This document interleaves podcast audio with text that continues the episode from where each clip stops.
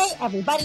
I'm Jen Garrett, internationally recognized branding consultant and best selling author of the books Move the Ball and Dominate the Game.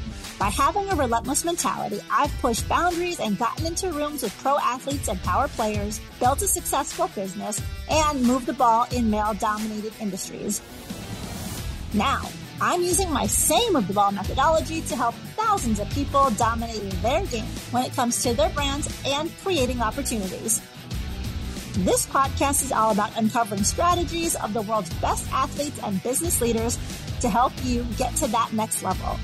Join me in conversations that will elevate your hustle and get you across the goal line. It's time to suit up, to show up, and to move the ball. Thanks for joining in. Real quickly, if you haven't already done so, be sure that you follow the podcast so that you never miss an episode and also share the show with a few friends too. I'm super jazzed to be bringing you a very high energy and positive guest who knows how to keep things moving and win. Today, Thad Wong, co founder and co CEO of At Properties, Christie's International Real Estate, and I chat about his journey building a startup real estate brokerage into the number one firm in Chicago. We discuss things like having infectious energy, how if you want to win, you have to be the best at everything, world class tools and tech, adopting and if it isn't broke, break it mindset. And also, Thad shares more on the At Properties acquisition of Christie's International Real Estates. This is an episode you are going to love. Let's go. Thad, it's great to have you on the show and inside the huddle with us. I know you are a very busy person and really just appreciate you carving out some time. Something that you and I both have in common is that we are both big into sports. And a few weeks ago, we had the Super Bowl. And my listeners know that I was out in Arizona, which is always a fun time during Super Bowl weekend. And I'll come back to that in a minute. But first, I want to know where were you watching the Super Bowl? And more importantly, who were you rooting for? So I was section 141. Oh. I had the game too. I was with my youngest, Palmer, and I was rooting for Kansas City. Okay. So it was a great outcome. Great outcome. I mean, I'm a Bear and I'm a Viking. I grew up in Minnesota, but I've adopted the Bears, but both are reliably unreliable teams. So when I went there, it was only really more to see the Eagles fans lose because they are so horrendous that I'm just being around them. The Kansas City fans seem so much happier and cheerful and ready to go and, and positive. So that's where we decide our alignment effectively at the game. I gotcha. And I mean, it was a great game, close game to the end. And so definitely as someone who knows players on both teams, you know, you root for players and not just teams. So it was good to see the guys I knew on the Chiefs get a victory. Yeah. So as I was getting ready for our show, I was thinking about Super Bowl weekend and there's always so much fun around the weekend, all kinds of activities and events. And one of my favorite things that I got to do that I think you would enjoy is I got to play football pong and I had Michael Irvin as my coach for football pong. So that was quite an adventure. Have you ever played football pong? No, I played ping pong, obviously, but never football pong. So football pong is like beer pong for those that don't know. And you basically have these giant cans and you got to throw a football into the buckets and they're lined up like you would have in beer pong. And so it was quite an interesting activity to do. And the reason I thought of that, because you're probably thinking, Jen, what does this have to do with us at all? Is the last time I saw you was at the sales meeting that we had in the northwest suburbs of Chicago. And you guys started out the meeting, you and Mike playing beer pong on stage. And really was a fun activity to kind of get the crowd going and just have fun, be happy to be there. And something that I've always admired and enjoyed about you, that is your energy. It just seems like you've always got a smile on your face. You're always energetic, trying to be upbeat. And so one thing that I wrote about in my first book, Move the Ball, was this acronym called MAD Pride. And the E in that acronym stands for energy that energizes. And so MAD Pride is one of those things that I say are qualities that elite leaders have that really make them successful. And so when I look at your energy level, you're always just giving off infectious energy. So the question I have for you is what drives you to be so energetic and project that onto the people you get to work with? Wow, that's an interesting question because you wonder what the hidden motivator is, if there is one, or if that's just who you are. I've always been high energy. I've always been, when I was a kid, they called it hyperactive ADHD. Now they call it what? Extra alert? I have no idea. But I don't know what gets me with other people in wanting to succeed or wanting to solve problems. I think there's just something innate when I'm hearing about something that I want to improve it. And in doing that, I want to work with others. And if you're going to work with other people, the goal is to get close with them and learn mm-hmm. about them so it can be more interesting. So I don't have a good answer to that question. If I am high energy, that's just the way I am. But I get excited and I enjoy working with people and I mostly love seeing other people succeed. Yeah, and I can see that. I've watched people and I can see that from you. I mean, you like to just energize other people and serve and see them successful. So it's something that I think you do a fantastic job of in the culture with at properties as well. So let's run things way back. So before at properties, Christie's International, there was Thad Wong and Michael Golden, two friends that were just dominating in the city of Chicago as real estate agents. And so you've been one of the top agents in the city really knew how to move the ball, as I would say, and dominate the game.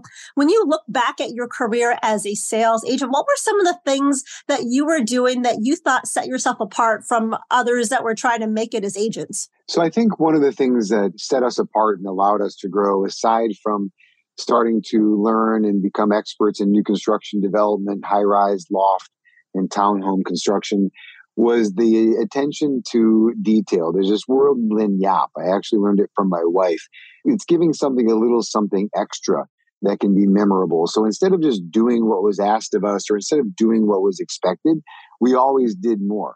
And we always created a better experience, something far more memorable, and then reminded people of that just through our outreach and consistent follow up. So that piece of it, that lagniappe, that intentional desire to give something to someone that's more and beyond what they expected.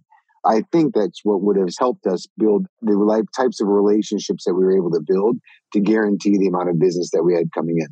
Well, you bring up a couple of things that I think are important. Relationships are so important. Cultivating those we know is how you really succeed in whatever business field that you're in, especially in real estate. And you mentioned going beyond the expectation of your clients. And so one of the things that I always talk about is being able to move the ball and dominate is about differentiation and separation. And so how do you bring differentiated value to your customers? And so part of that is going beyond what they expect to provide a world class service level. And then people remember that and they recommend you, they refer you because of that experience that you brought to them. Absolutely. That's a big piece of it. When you're working as an independent contractor and you're growing a business organically, that's the least expensive growth and revenue generation is a customer referral and a repeat use. So if you know if you study real estate, that's something that a lot of agents fail at. And it's actually something that's really, really easy. So that's sort of like one of the easy ways to gain market share is to do something that you know your competitors are notoriously poor at, and that is follow up, consistency, communication. And most importantly, if you think, how can I be of greater value after the transaction than I was during the transaction? If that can be an agent's focus, the amount of referrals that they're going to generate from their existing happy clientele is going to be incredibly abundant. Absolutely. And those are really like the fundamentals, the basics that people miss because whether you are growing a business in the 1990s or the 2000s or the 2020s, those things that you mentioned, those have been constant following up, maintaining the client relationship, focusing on the entire relationship, not just a transaction at a particular point in time. And so you were doing real estate for a number of years, decided to go in another direction. You and Mike ended up starting at properties. Tell us about was there an event that kind of prompted, like, you know what, it's time to go out on our own? Or how did that journey begin? You know, it's funny. We didn't have an intention to go out on our own and do what we ended up doing. We had a customer, a large customer, high rise developer that no longer wanted to work with the brokerage that we were affiliated with and gave us an ultimatum. He said, either join another brokerage, start your own brokerage. I don't care what you do, but I'm not willing to work with you while you're at that brokerage. Obviously, a little bit of a riff with the broker owner. So Mike and I looked at each other. We were both 30 years old. Neither of us had children. Mike was married. I was single. We thought, okay, let's do this. And we had a conversation and we thought when we were there at the company we were at, and this is an incredible blessing that this developer, the ultimatum they gave us, because we worked for a guy that really made us feel like we worked for him and really didn't give us much. And even though we were the top salespeople in the office generating 70, 75% of the revenue, never really gave us what we were looking for, which a lot of ways was just an emotional connection, some sort of pride, some sort of acknowledgement, some kind of something. And so we thought, okay, we need to flip the script. We felt like we were working for this brokerage when in reality we were creating revenue. Let's create it something and flip it on its head and have a brokerage work for the agents and really help them develop points of differentiation that are valuable from the consumer's perspective to help them grow their business. And that was really the entire thesis behind starting at properties. We didn't really understand or know exactly what it's going to be first. First, it was marketing. It ended up being marketing, but that was a piece of it. You know, how can we work for the agents to help them be better agents, help them sell more real estate through true valuable points of differentiation and give them so much from the company side that when they added their own personal point of differentiation, it was market dominant. Sure. And I'm going to come back to that in a second. But before we get to that, when you look at starting this brokerage, you obviously had a client already that was interested in working with you, which is that's important for someone that's going off to be brokers that they have a client base. What were some of the challenges that you found, maybe some things unexpected as you were launching at properties? Something that was unexpected. I think a lot of things were unexpected as we went, but I think a lot of this revolves around perspective. And I think these questions are always really difficult for me to answer because somebody says, What didn't go your way? I don't know. I don't even remember the things that really didn't go my way because whatever it was, we just adapted with it and came up with a different solution. So it was just a challenge. So I don't think there was really one big hurdle. We have had consistent growth as we started the company for the last 22 years. We've consistently innovated and developed new products. We've developed Platform, a proprietary technology offering, best in class, best in the country. Challenges, I would say, were just the cyclicality. So when you're staffing up and you're building a large organization, the Great Recession, that was tough. We remained profitable through the entire period, but we had to pull back a bit. We did open up, I think, about 15 offices in that three year period. So when I say pull back, we just needed to make some sacrifices, but we didn't stop investing in the growth. And just like right now, I would say we're in a very similar period from a brokerage own. You can see publicly traded brokerage stocks have gotten down 90%. You don't really see that. They definitely didn't get down 90% in the Great Recession. So what happened? So that piece of it is hard. It's not just the seasonality, but every 10 years or so, it's very difficult to predict. You'll have a whiplash in the economy. And those are hard because you can't really cut back on staff and resources as much as the volume declines. You can't. Otherwise, you don't provide adequate product to the agent. So those periods are very stressful. But those were really the only things that I don't think anybody could foresee. Or of those that did, they were far more prepared than we were. Yeah, and you mentioned how you can't scale back because then you compromise the quality that you can provide to your customer. And I think that's where a lot of business owners get it wrong because the natural reaction is where can I cut all these expenses because the economy is not as healthy as it used to be. Unfortunately, that's not the people that know, or fortunately, the people that are successful know that that's not the answer. I mean, yeah, you look at what sacrifices you make, but you have to be very strategic in what do you preserve? What do you continue to invest in? Because it is for the long-term viability and the success and to increase your growth and market position, etc. Now, we talked about differentiation and something that you had mentioned on a podcast before that I've listened to was you said, if you want to win, you have to be the best in everything you do. And that's something that I really appreciate because for me, I always try to do everything that I set myself out to do is first class. So it's always going to be high quality and I'm going to make the investments from a business perspective or hire the right people to have that first class mentality around me in terms of tools, products, whatever it is that I'm doing. For you, when you look at being the best at all the things that you do. When you first started thinking about what were the areas of the business that we really needed to invest in to enable our agents to provide that world class experience, what were some of the primary things you were focused on initially? So the first one was marketing. I didn't see hmm. brokerages investing a ton in physical collateral back in the early 2000s. So we developed our first listing presentation. It was the best in the market, even though we were a tiny startup brokerage. But we wanted our agents to go in a listing presentation and have a leave behind that dwarfed its competition, even though our company was small. We still believe that today. If you look at how our listing, physical listing presentation is morphed, we now for our over million dollar listings, they actually get a leather briefcase, a leather folio, a white linen hardcover book. It's hard to imagine what's given there. And that started in the year 2000 with our first investment, a significant investment into a saddle stitch paper presentation, but no one in our competition even had that. So that marketing piece there. And the second piece was technology. We very early on realized it was really hard to do what brokerages are still doing today, which arguably has become even more difficult, patching together all different software solutions, trying to integrate them so that agents can use them to their benefit and having them very integrated with marketing and distribution. So that piece of it in the beginning stages of platform, I think we hired our first engineer in probably 05, 06.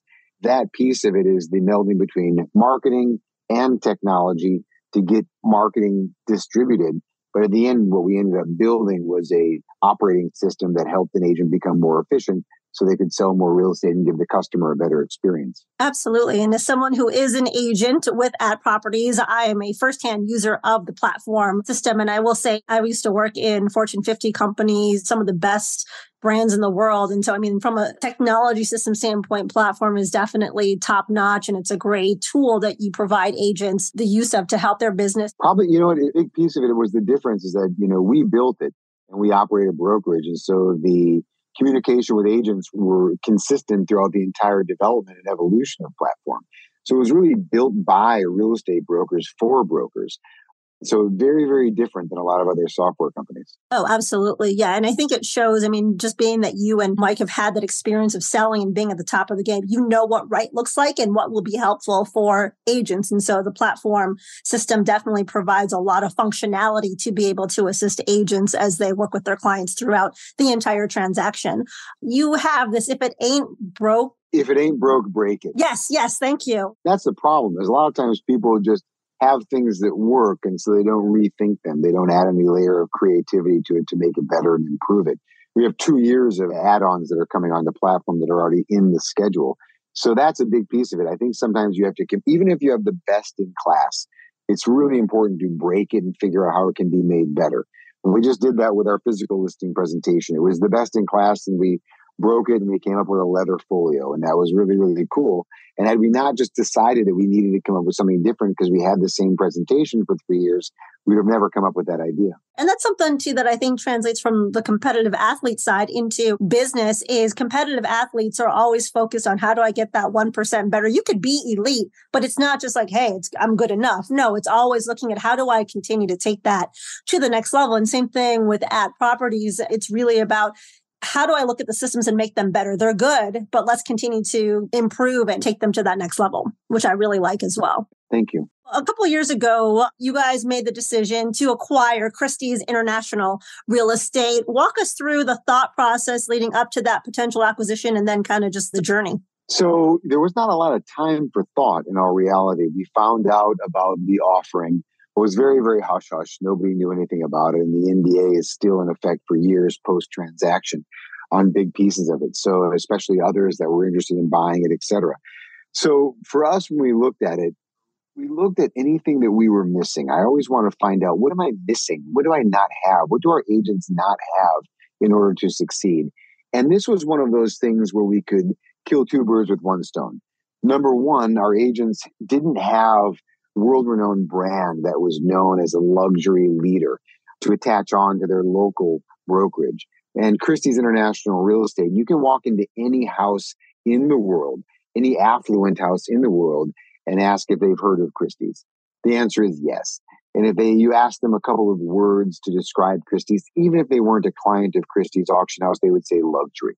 So it is a great brand. And for people that think, I don't need a brand, it's all about me, I'm the agent, I agree, it's a lot about the agent, but the agent does carry a flag.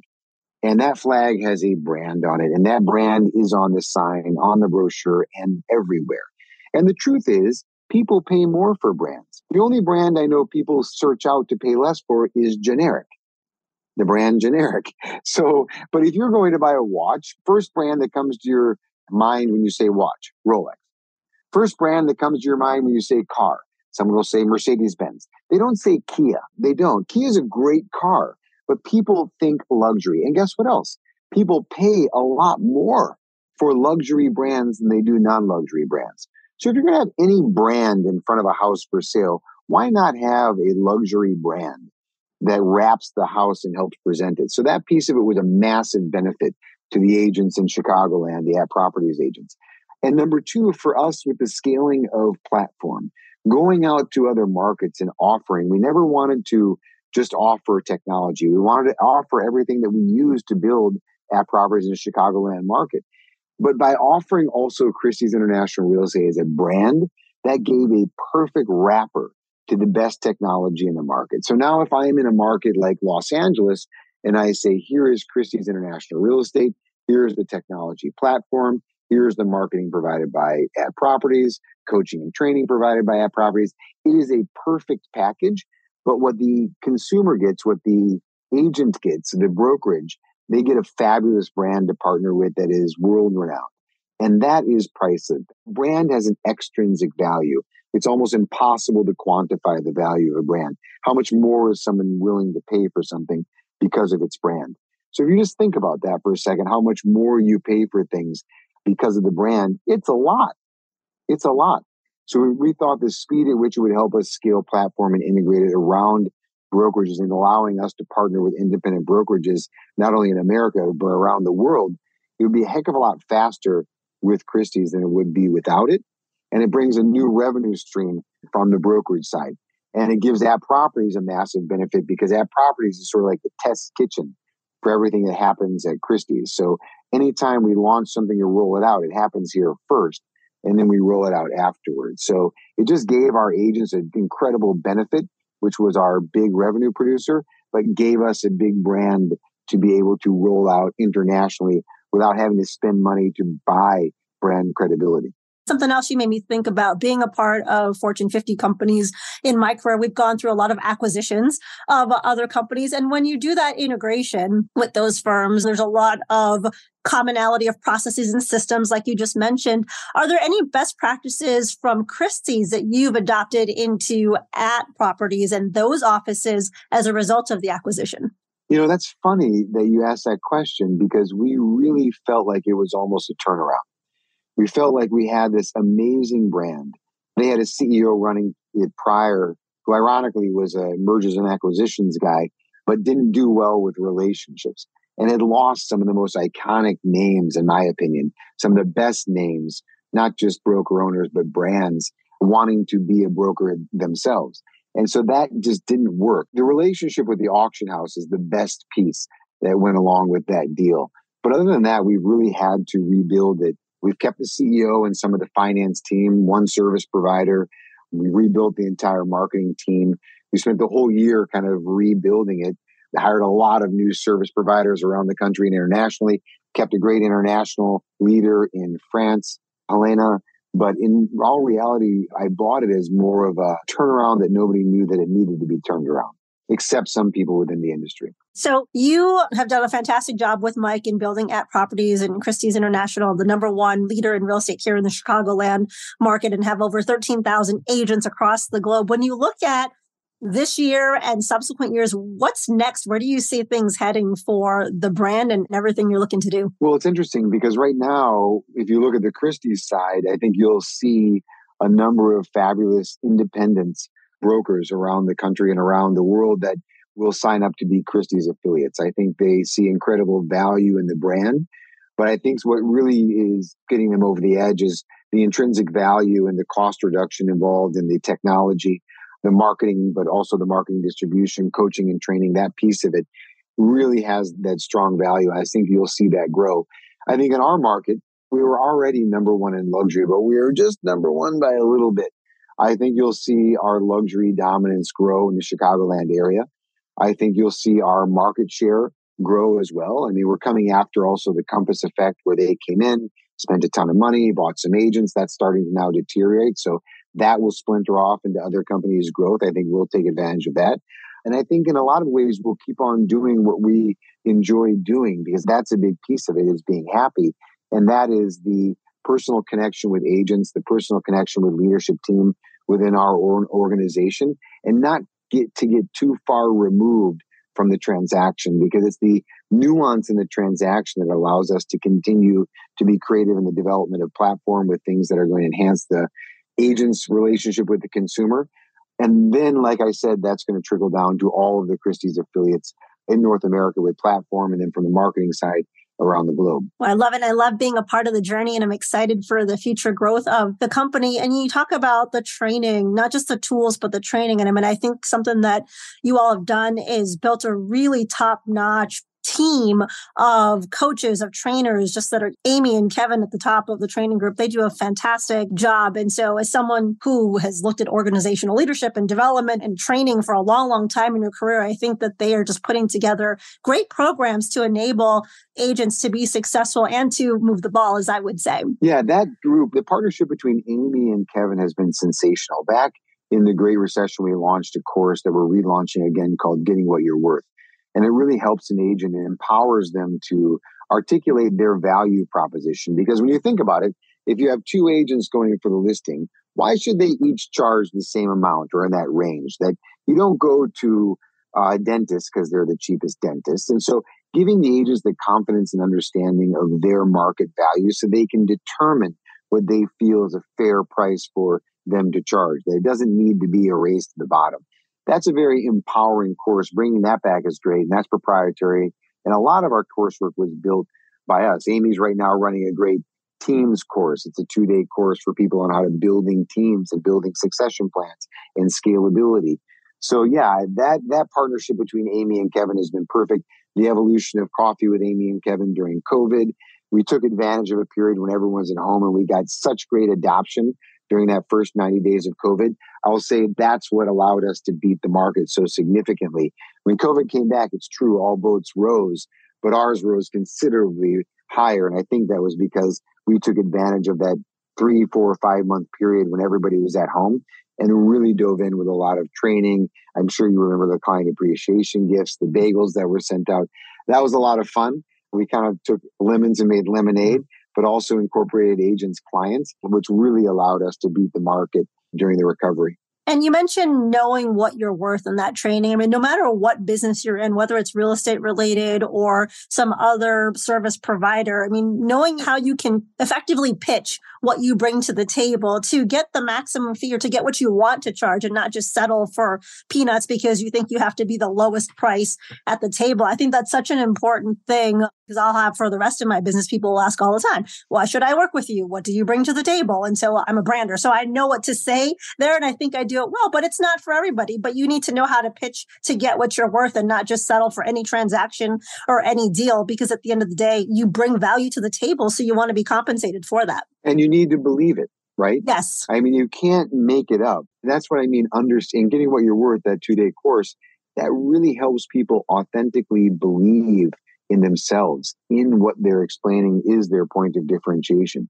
It builds confidence, but more than just confidence, it helps you understand better what words to use to describe that confidence and that ability that you have that is different from somebody else you're competing against. So it yields higher conversion rates in presentations and it allows agents to charge what they're really worth. And people are eager to pay that. The studies show that consumer is not looking for the cheapest broker. They're looking for the most effective broker that's going to get them from point A to point B with the least amount of hassle. Absolutely. I like that. That confidence piece is very important because you can have an answer, but if you can't deliver that in a manner that gives your prospect the comfort level that like you know what you are doing and that you can deliver on what you say you can do, then you're going to lose the sale too. So having that confidence is so important. So that what I want to do now is I want to take a quick break. And when we come back, we're going to get into our two minute drill. Hey, have you moved the ball in your own life today? If you're working toward your dream job, a new personal record, or a bigger salary, you need a plan to consistently make progress. That's why I wrote Move the Ball and Dominate the Game. These books are packed with strategy and easy to implement tips on gaining clarity of your goals, developing your own personalized playbook for success, pushing your boundaries of comfortability, and really elevating and dominating. Go to www.dominateandmove.com and enter code DOMINATE2023 for a 20% discount on the bundle. And all books are signed copies as well. Now, let's get back to the show. All right, Thad, we are back and I've got some fun questions that I want to take you through. Are you ready for this two minute drill? I am ready. All right. First question is What three words would you use to describe yourself? You mentioned this was going to come up, and the three words that I thought of are happy because I really work to be happy, but it does come somewhat naturally. I, I give my mom all the credit for that. I'm a very much a glasses half full person and I find out the positive things and everything. I'm a partner. I love being a partner. I'm an only child, so maybe that's the reason I choose partners. And I'm creative. I like thinking outside the box. I like things that come from out of the ordinary. I like the unexpected and I'm attracted to that. Great words. And I'm an only child too, so I can align with you there. Next question is What is one thing most people don't know about you? That's tough. Most people know everything about me. I'm a pretty transparent person. So I don't know. I would say I always wear slippers at home. it was really, I'm pretty open book. You can find out most things about me if you know me. So uh, I don't have that many secrets. I'd like to come up with something better than that, but I, I can't think of anything. And I'm not boring, but most people know most about me. Most people close to me know pretty much everything. Next question is Would you rather be the world champion of your sport or the CEO of a billion dollar company and why? That is easy. I would way rather be world champion in my sport because I would be able to combine physical athletics with my career. So I would be significantly more healthy than sitting in a chair for 10, 12, 14 hours a day. I think that would be absolutely great. All right. Next question is if you could have any song played at all of your public appearances, what would that one song be? The song from my daughter, my second Hattie, and I, we used to dance when she was a little girl in her room every night listening to Blackbird. And that song, if you know the history of that song, it was about the Little Rock Nine. It was inspired by civil rights movement in Arkansas and desegregation, and Paul McCartney wrote it in Europe. And so I love that song. I would say that would be the song. It's a lot about hope. Great choice. Next question would be What would your next career move be if you were guaranteed to succeed? That is easy. That would be politics. And when I was growing up, my dad would say to me, even if you're the Bill and Melinda Gates Foundation, you don't have as much impact as the government does with the pen. And you saw that during COVID, right? I think that Trump gave out something like 4 trillion. Biden gave out 2 trillion. I'm not saying those were good or bad decisions. I'm just saying that was trillions of dollars, not billions of dollars. And the policy that's created by the government affects people. And so to have the greatest amount of consequential effect on the masses, in order to do that, you really need to be in politics at a macro scale. It doesn't matter if you give, if you're Elon Musk and you give it all away, or you're Bill Gates or Warren Buffett and you give it all away. Those guys are rounding errors in comparison to the government. So I would say having the greatest amount of impact on humanity with solid right policy choices, good policy choices, I should say, to affect the masses and help those in need, that would be politics. Love it. Next question is You have 24 hours on a private plane that will take you anywhere. Where are you going? Back in time. Oh, no one has said that before like that. Yeah, I would go back in time, just spend another day with my dad, maybe make myself 10 years old, going on a walk across a bridge and just talking, holding hands. That's it. Oh, that's an awesome answer. The best answer I've had to that question. So thank you for that. The bonus question now is M&Ms, plain or peanut? Peanut. You got to get some protein. Right.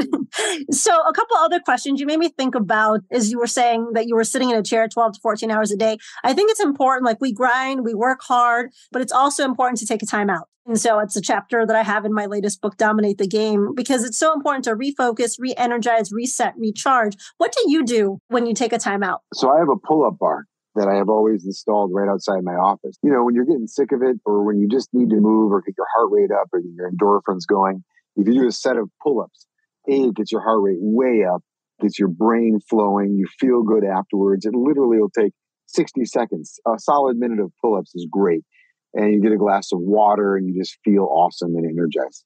It's very easy. It's simple to do. You don't have to get on the floor.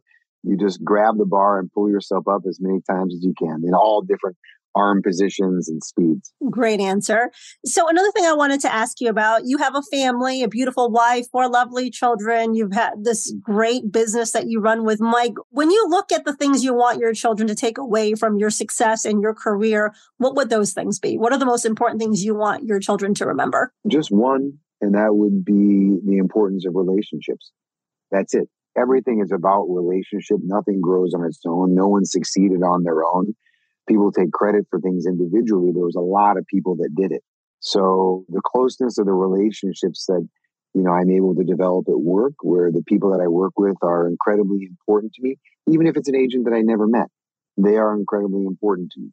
And those, and also obviously the closeness and the openness and the sharing and the trust and vulnerability that's added to your just sort of the beautiful enhancements of close relationships. Yes. And you're someone who I can see generally cares about the people that work within the company, and the relationships. And that's such an important thing that a lot of people they forget about when it comes to business. They focus on a transaction or what can you do for me? They lose sight of the relationship and the human element of that relationship and those human connections. Yeah, what you can do for somebody else is far more fulfilling than what they can do for you.